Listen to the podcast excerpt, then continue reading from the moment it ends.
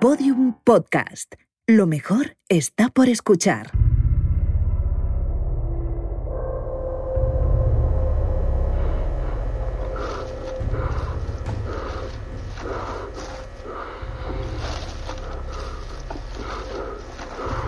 Sungong Hanida.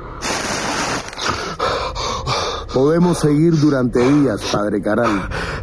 No soy cura. Hablemos sinceramente, sí. De hombre a hombre, lo hemos respetado durante años. Hemos dejado que hiciese sus negocios comuneo, que montase su pequeña comuna. ¿Sabe por qué? No, se lo diré, porque en realidad estaba trabajando para nosotros. Usted hacía llegar a los americanos la información que nosotros queríamos que le llegase. No es verdad. Es usted un ingenuo, padre. ¿No lo entiende? Sus queridos niños trabajan para nosotros. En este país, todo el mundo trabaja para nosotros. No. No sea tosudo. Le diré cómo yo veo la situación. Usted está a punto de morir. Ni siquiera tendríamos que seguir torturándole. Basta con que no le toquemos. Esas heridas suyas se infestarán. ¿Cuánto cree que podría aguantar antes de que la infección lo mate? ¿Tres días? ¿Cuatro? No puedo ni imaginar lo que le dolerá eso. ¿Y qué es la señora Torre para usted? Piénselo. Ella no le ha traído nada bueno. El mundo no será mejor sin ella, se lo aseguro. Solo necesito que me diga dónde está. Dígamelo. Le traeré un médico ahora mismo, se lo prometo. No. No me deja más remedio que tomar una decisión drástica. Desata algo. Está completamente seguro de que quiere que lleguemos a eso. ¿A qué? Usted ha hecho mucho por los niños de la zona. Y todos se lo agradecemos. Ellos especialmente. No sé por qué hemos reunido aquí a unos cuantos. Hemos estado charlando con ellos allá afuera. ¿Quiere que haga pasar uno? No. Bueno, lo haré igualmente. Es lamentable llegar a esto. No lo hagas. No quiero hacerlo, se lo juro. ¿A quién puede gustarle matar a un niño? No soy un sádico. En su mano está. Dígame dónde está la señora Torres. Bueno, aquí le tenemos. 안녕하세요. Iremi Moni 준이입니다. Jun. Se lo pregunto por última vez, padre. ¿Dónde está Jimena? No lo sé. 아, 아니요. No. Créame que esto es muy desagradable para todos. Eres un monstruo. No. Soy un hombre práctico. Que pase otro. No. ¿No? Un mapa. ¿Cómo dice? Un mapa. Te diré dónde está. Me alegra que sea sensato, padre. Mírelo por el lado bueno. Acaba de salvar la vida de un montón de niños. ¿sabes? Eres un monstruo.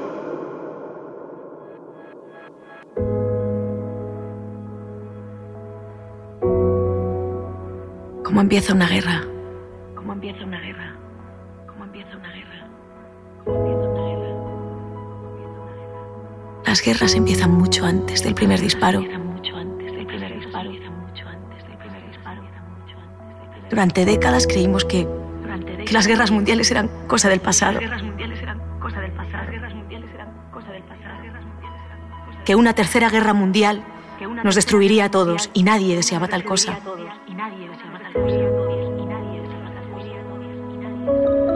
Eso creíamos todos.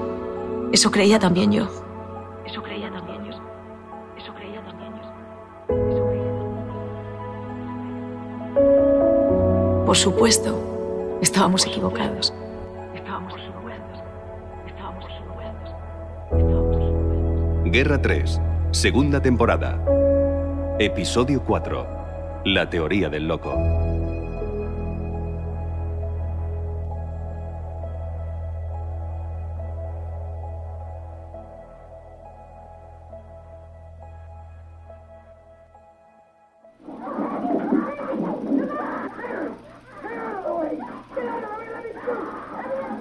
Me despertó el sonido de la película. Tardé un momento en ubicarme. Corea del Norte. Aquel cine en ninguna parte. Al incorporarme, vi a Richie sentado en una de las butacas, mirando la pantalla embobado. En la otra estaba el anciano que nos había dado de comer. La Bella Durmiente. Buenos días, ¿Qué hora es? a las doce y media. ¿Y qué haces? Lo único que puede hacerse aquí. El viejo tiene un montón de películas antiguas ahí apiladas. ¿Has intentado hablar con él? Sí. ¿Y? No habla ni una palabra de inglés ni de español. ¿Qué crees que hace aquí? Vive aquí. Me ha enseñado un huerto que tiene ahí atrás. Diría que era el proyeccionista del cine. Le he visto colocar la película y eso no lo hace No lo cualquiera. entiendo. ¿Por qué nos envió Caral aquí? Oiga, Suerte. ¿conoce a Caral? ¿Mark Caral? Sí. Mire, Mark Caral. De Muneo, Muneo. 네요? 너? Muneo, Muneo, sí. 아니요, 아니요. 존포드, 존포드. ¿Qué dice? La película. El delator de John Ford. Me voy fuera. ¡Eh! ¡Es buena! ¡Genial! ¡Espera! ¡Espera!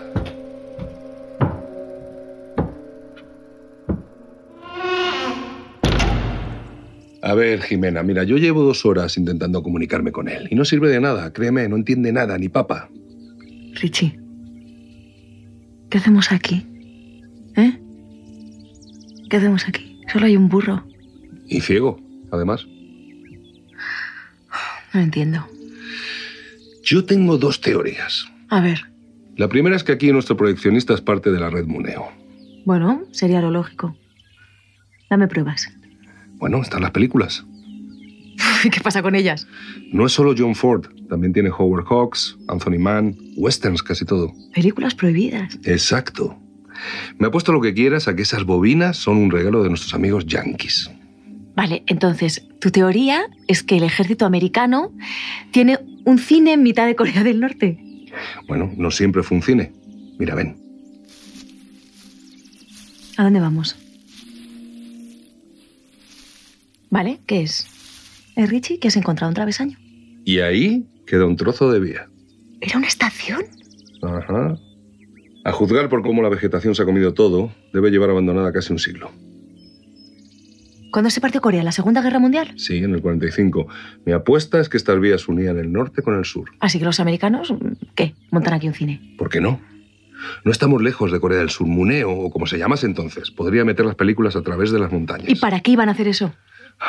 Es propaganda, el sueño americano, el tío Sam, los tíos duros, caballos, libertad, prosperidad. Ya, ¿Y por qué el viejo no ha reaccionado cuando le habla de Muneo? Bueno, los espías no suelen admitir que lo son. Touché. Mm. Has dicho que tenías dos teorías, ¿no? Sí. La otra es que Caral nos envió aquí porque esto, esté o no controlado por Muneo, está en el culo del mundo. ¿Y? Y si algo hemos aprendido en estos días es que aquí todo el mundo te conoce. Ya. Y por lo menos la mitad de todo ese mundo quiere matarte. Bueno, lo que está claro es que aquí no me va a ver nadie. Solo el anciano. ¿Y el burro? El burro está ciego. Pues todo encaja entonces. Bueno, ¿cuál de las dos teorías te convence más? Mm, pues no sé, tendría que pensarlo. Tranquila, me parece que vas a tener tiempo de sobra para eso. Enfoque con Raquel Arjona. Buenas noches. Seguimos en Enfoque.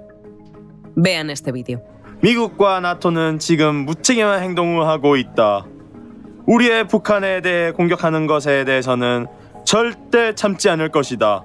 Es Kim Jong-un, autoproclamado líder supremo de Corea del Norte, en un vídeo emitido en la televisión norcoreana esta misma tarde. En un discurso de poco más de cinco minutos, el mandatario se dirige a los líderes de las principales potencias aliadas y advierte de que sus acciones pueden desembocar en un conflicto nuclear a escala global. El comunicado ha llegado pocas horas después de que la Casa Blanca denunciara que Rusia ha puesto su ejército de hackers a disposición de Corea del Norte. Para analizar todo esto, tenemos con nosotros al politólogo Pablo Simón. Pablo, buenas noches. Hola, buenas noches.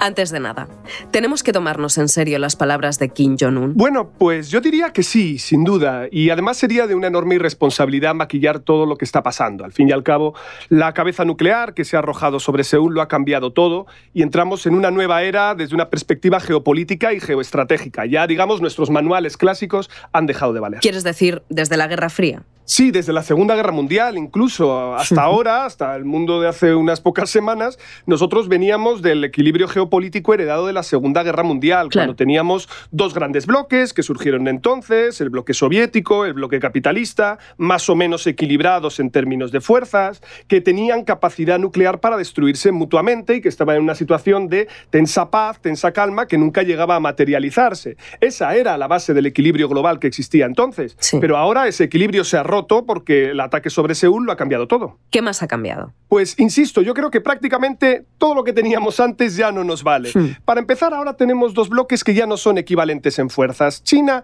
tiene una presencia internacional fuera de toda duda y eso permite el mover la balanza de poder en una dirección y justamente ese es el lado en el que tenemos a Rusia. Estados Unidos lo sabe, Estados Unidos fue quien ganó la Guerra Fría, pero no está nada claro que en esta situación vaya a poder volver a imponerse, sea como sea que terminemos llamando a esta nueva guerra. Y desde luego esto también nos va a afectar a los europeos, porque al fin y al cabo nosotros estamos en el mismo bando que Estados Unidos. Ayer publicabas en El País un artículo donde comparabas la situación actual precisamente con la Guerra Fría. Ajá. Y efectivamente, las diferencias son muchas. Por supuesto, estamos en un contexto distinto, pero yo creo que hay lecciones que podemos extraer de aquella época y que debemos tener ahora en cuenta. Mencionabas en el artículo la teoría del loco.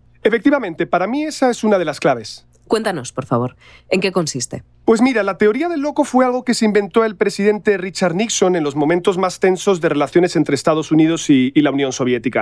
En aquel momento el equilibrio de poder entre las potencias era muy delicado. En cualquier circunstancia se podía producir una escalada bélica que terminara con una guerra nuclear y que acabara prácticamente con la vida sobre la Tierra.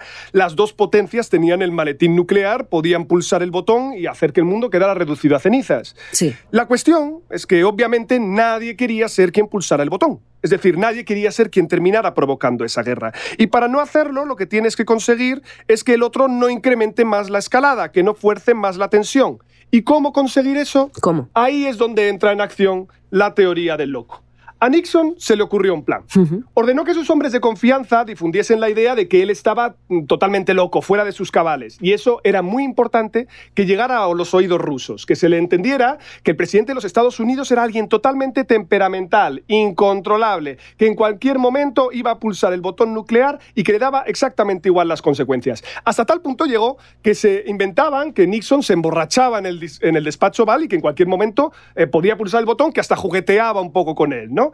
Claro, ¿qué es lo que pasó? Pues que los rusos se lo creyeron y a partir de entonces comenzaron a ser muy cautelosos con cuáles eran las acciones que iban emprendiendo en el ámbito internacional. Esa es la teoría del loco. Y la pregunta es, bueno, ¿funciona o no funciona? Pues bueno, a los hechos me atengo, ¿no? Al fin y al cabo estamos vivos, luego algo sí que ha debido de funcionar. Claro, y mm, en la situación actual, ¿quién dirías que se está haciendo el loco? ¿O crees que hay auténticos locos? Pues mira, este es el problema. Nosotros sabemos que Nixon eh, utilizó esta treta porque pasaron décadas y pudimos ver después acceso a grabaciones, a archivos desclasificados, eh, a entrevistas con sus colaboradores. Era una treta, pero claro, en aquel momento nadie tenía ni idea de si lo era o no. Para la gente de los años 60, Nixon era un maníaco totalmente fuera de control. Pero claro, ahora tú me preguntas, ¿están aplicando la teoría del loco los actores de este equilibrio, de esta contienda? Pues no lo sé, y el problema es que nadie puede saberlo. Ya. Pensemos por un momento en Kim Jong-un. ¿Está loco? Bueno, Kim Jong-un ha lanzado una bomba atómica contra el país vecino, siendo perfectamente consciente de que su fuerza no es ni remotamente comparable a la de los Estados Unidos, los cuales ya han respondido diciendo que van a dar una respuesta proporcional. Y lo único proporcional a un ataque nuclear es otro ataque nuclear. Además, luego tenemos a Rusia y a China, cuya fuerza combinada es superior a la de los Estados Unidos, y nos ha dicho que de ninguna manera van a tolerar un ataque contra Corea del Norte. Ahora, ¿quién es el loco? Por lo que sabemos, ahora mismo cualquiera de estos países podría estar lanzando un ataque nuclear contra el otro. Corea del Norte, Estados Unidos, Rusia, China. Como te digo, este es un paradigma totalmente nuevo. Estamos en un mundo multilateral y estamos, desde luego, en terreno desconocido. Un territorio que vamos a seguir explorando con nuestros contertulios. Será después de la publicidad. No se vayan. Gracias.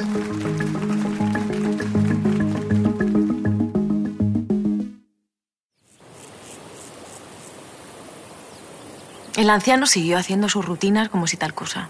Cocinaba, comía, se bañaba en un río cercano y veía aquellas películas que habría visto ya miles de veces. Como si tenernos allí fuese lo más normal del mundo. Eh, ¿dónde vas? Voy a hablar con él.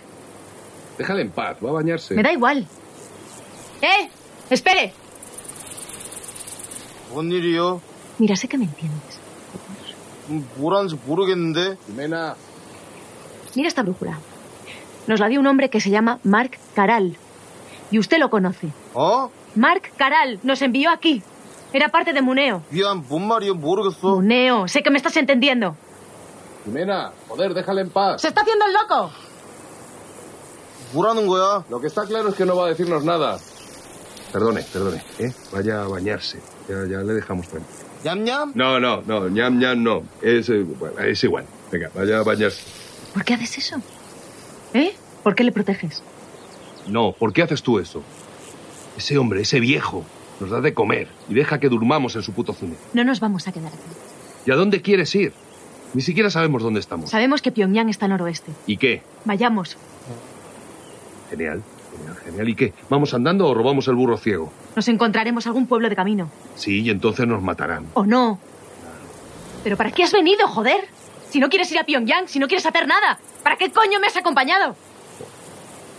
Intento proteger. No necesito tu puta protección. Para, siéntate. No quiero sentarme, joder. Vale, pues quédate de pie, pero párate y escúchame, por Te favor. escucho. ¿Qué? Tengo que decirte una cosa. Vale, Te vas a cabrear ya estoy cabreada. más. Richie, Cuando el CNI contactó contigo. ¿Qué? ¿Recuerdas que cuando estábamos en la casa, después del tiroteo de los israelíes, aquel tío, el militar, te dijo que tenías que ir al ministerio? Sí. Que tenías que ir tú sola. Sí. Y que yo me tenía que quedar solo en la casa, esperando. Sí. Bueno, pues eh, no fue exactamente así. ¿Cómo que no fue exactamente así? No estuve solo. Vinieron a verme. ¿Quién es? Una mujer, la secretaria general del CNI. ¿Para qué? Me contó lo que iban a proponerte, lo que te estaban proponiendo en ese mismo momento, que trabajases para ellos. ¿Por qué no me lo dijiste? Porque... ¿Qué? Bueno, porque a mí me propusieron lo mismo. ¿Qué? Solo que mi trabajo sería vigilarte a ti. ¿Qué coño me estás contando, Richie? No me dejaron mucha opción. Para que te dejasen venir, yo tenía que acompañarte y aceptar sus normas. ¿Qué normas? Mientras estuviésemos en Corea, debía comunicarme con ellos por radio, todos los días. Tenía que informarles de dónde estábamos y contarles nuestros planes. Espera, ¿me has estado espiando? No te he espiado, joder, me lo cuentas todo, no necesito espiar. ¡No me lo puedo creer! Era una medida de seguridad. Te dijeron que siempre tendrías un agente cerca, ¿no? ¡Eres tú! Pues sí, era yo. Pero si te sirve de consuelo, he hecho un trabajo de mierda. Solo pude contactar con ellos una vez, cuando estábamos en el portaaviones, y de todas formas en Madrid ya sabían dónde estábamos. Los americanos les habían informado. ¿Y qué les dijiste? Nada del otro mundo, que querías ir a Pyongyang, que lo íbamos a intentar. Pero luego perdimos el equipaje y me quedé sin el teléfono satélite. Joder, Richie, joder. Lo siento, lo siento, lo siento, no sabía cómo decírtelo. Que te den por el culo. Venga, tú habrías hecho lo mismo. Yo no te he engañado nunca. No te he engañado. ¿Y cómo le llamas a esto? ¿Eh? Me parece increíble, joder. Jimena. Que me dejes. Ah, cojonudo. Bueno.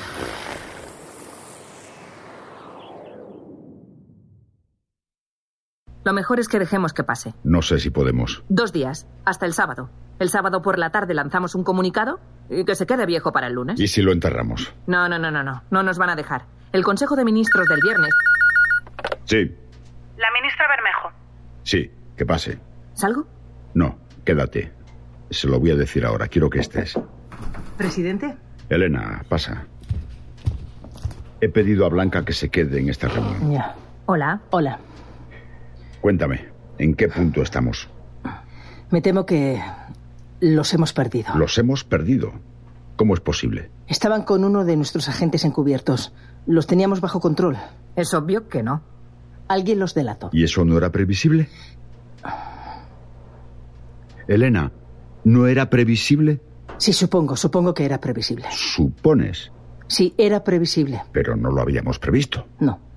Ese agente encubierto, ¿quién era? Un misionero catalán. ¿Qué ha sido de él? No lo sabemos. Pero, ¿sabemos algo? Dedicamos 300 millones al año a inteligencia. ¿En qué los gastamos? ¿En grapas y carpetas? No es fácil saber qué pasa en Corea del Norte, presidente. Ya sé que no es fácil. Vamos a evitar las frases hechas, por favor. Hemos hablado con los franceses y con los británicos. Están ayudándonos en la búsqueda. Bien. O sea, que ahora media Europa sabe que hemos enviado dos civiles a Corea y que los hemos perdido. No, no se va a filtrar. ¿Cómo lo sabes? ¿Cómo sabes que esa periodista amiga tuya no lo va a contar el próximo domingo en su programa? No es amiga mía. Y está bajo control. Por lo que dices, no tienes ni una sola cosa bajo control. Esta sí, presidente. Estoy en contacto con ella. Se lo... Disculpe. Es el general. Coge. General, estoy con el presidente. No, adelante, pero sea telegráfico, por favor. Ya. Entiendo. Gracias. Adiós. Los americanos han encontrado el cuerpo del misionero. Estaba atado a una moto. Decapitado. ¡Qué horror! Esto se te ha ido de las manos, Elena. Puedo encarrilarlo, se lo aseguro. ¿Cómo? La voy a sacar de allí. Elena. Tienes razón, presidente. Todo esto fue un error desde el principio. Elena. Me dejé llevar por el general. Fue idea suya, pero... Para, escúchame. Te he dado muchísimo margen. Lo sé, y se lo agradezco, presidente. No puedo darte más. No, no entiendo. Necesito que te apartes. ¿Qué? Mañana anunciarás tu dimisión. Motivos personales. Blanca ocupará tu cargo. Ya está hablado. Con, con el debido respeto, presidente. Eh, Si me da unos días. Te he dado muchos días, muchos. Demasiados. ¿Y qué va a hacer ella que no puedo hacer yo? Para empezar, manejar a la prensa. Yo no tengo hipotecas, Elena. Claro que no. Tú llegas limpia. Por favor. Unos días, presidente. Una semana. Está decidido. Prensa te llamará luego para coordinar tu comparecencia. Muy bien. Gracias por todo, Elena. Presidente.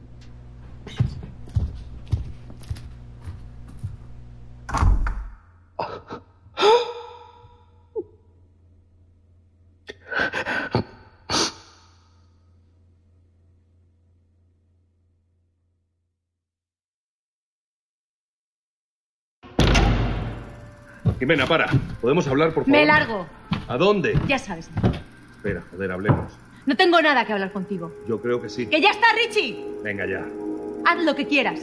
Quédate aquí o vuelve a Corea del Sur. Me da igual. Pero yo me voy a Pyongyang. Te matarán antes de que llegue. Pues manda flores a mi madre. Joder, no haga bromas con eso. Saldré en cuanto. Espera. Que no me mandes callar. Calla, joder, escucha. ¿Lo oyes? Lo oía, sí, pero pensaba que era la película. El anciano se levantó a toda prisa de su butaca y echó a correr hacia la pantalla. Era la primera vez que le veíamos moverse deprisa. Se coló a través de una de las rasgaduras de la pantalla y desapareció tras la proyección, como si hubiera entrado dentro de la película. ¿Pero qué coño? ¡Vamos! Pasa. Atravesamos la pantalla. Y al otro lado, en, en el pequeño espacio que quedaba tras la lona, había un teléfono viejo de pared. El anciano estaba hablando con alguien. No me lo puedo creer. Eh, eh, si podemos hacer llamadas internacionales, a lo Pero mejor. no pudo acabar la frase, porque en ese preciso instante el anciano se giró hacia nosotros. Estaba lívido, como si acabara de ver un fantasma. De pronto soltó el auricular y empezó a agitar los brazos. ¿Qué le pasa? Quiere que nos marchemos. Cálmese, ¿qué pasa? ¿Con quién habla?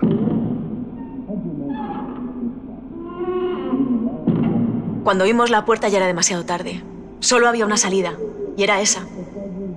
Así que Rich y yo estábamos literalmente atrapados. Señora Torres, vamos, salgan de ahí. Rich y yo atravesamos la pantalla, y allí estaba él, en mitad del cine, con seis hombres armados. Ernesto. Es usted una mujer escurridiza, señora Torres. Pero ya ve, la suerte sonríe a los persistentes. ¿Qué quiere de nosotros? Señor Ortega, hablamos una vez por teléfono. Tal vez lo recuerde. Sí. Lo recuerdo perfectamente. Fue usted desagradable conmigo. Ernesto. Deja que nos vayamos. Sabe perfectamente que no voy a hacer eso, señora Torres. Ya se me ha escapado usted dos veces. No mucha gente puede decir eso, pero le aseguro que no se me va a escapar una tercera. No vamos a ir a ninguna parte. Hablemos. No lo he entendido, señor Ortega. A usted yo no lo necesito para nada. ¡Richie! ¡Richie! ¡Richie, por favor! ¡Por favor! ¡Por favor! ¡Richie! ¡Cogerla! ¡Soltadme! Se acabó la huida, señora Torres.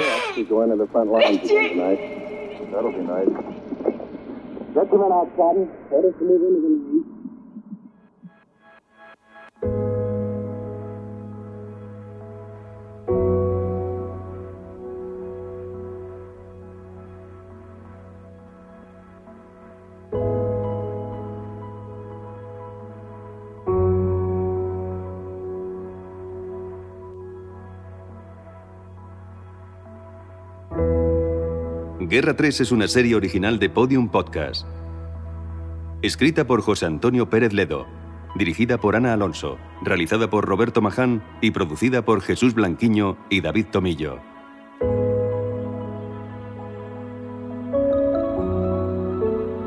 Con la participación, entre otros, de Adriana Ugarte, Carlos Bardem, Ana Wagener, Jorge Perugorría, Aura Garrido.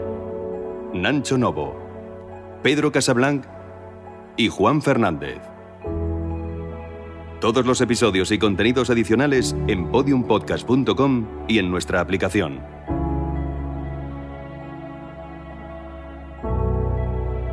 También puedes escucharnos en nuestros canales de Spotify, iTunes, iBox y Google Podcast.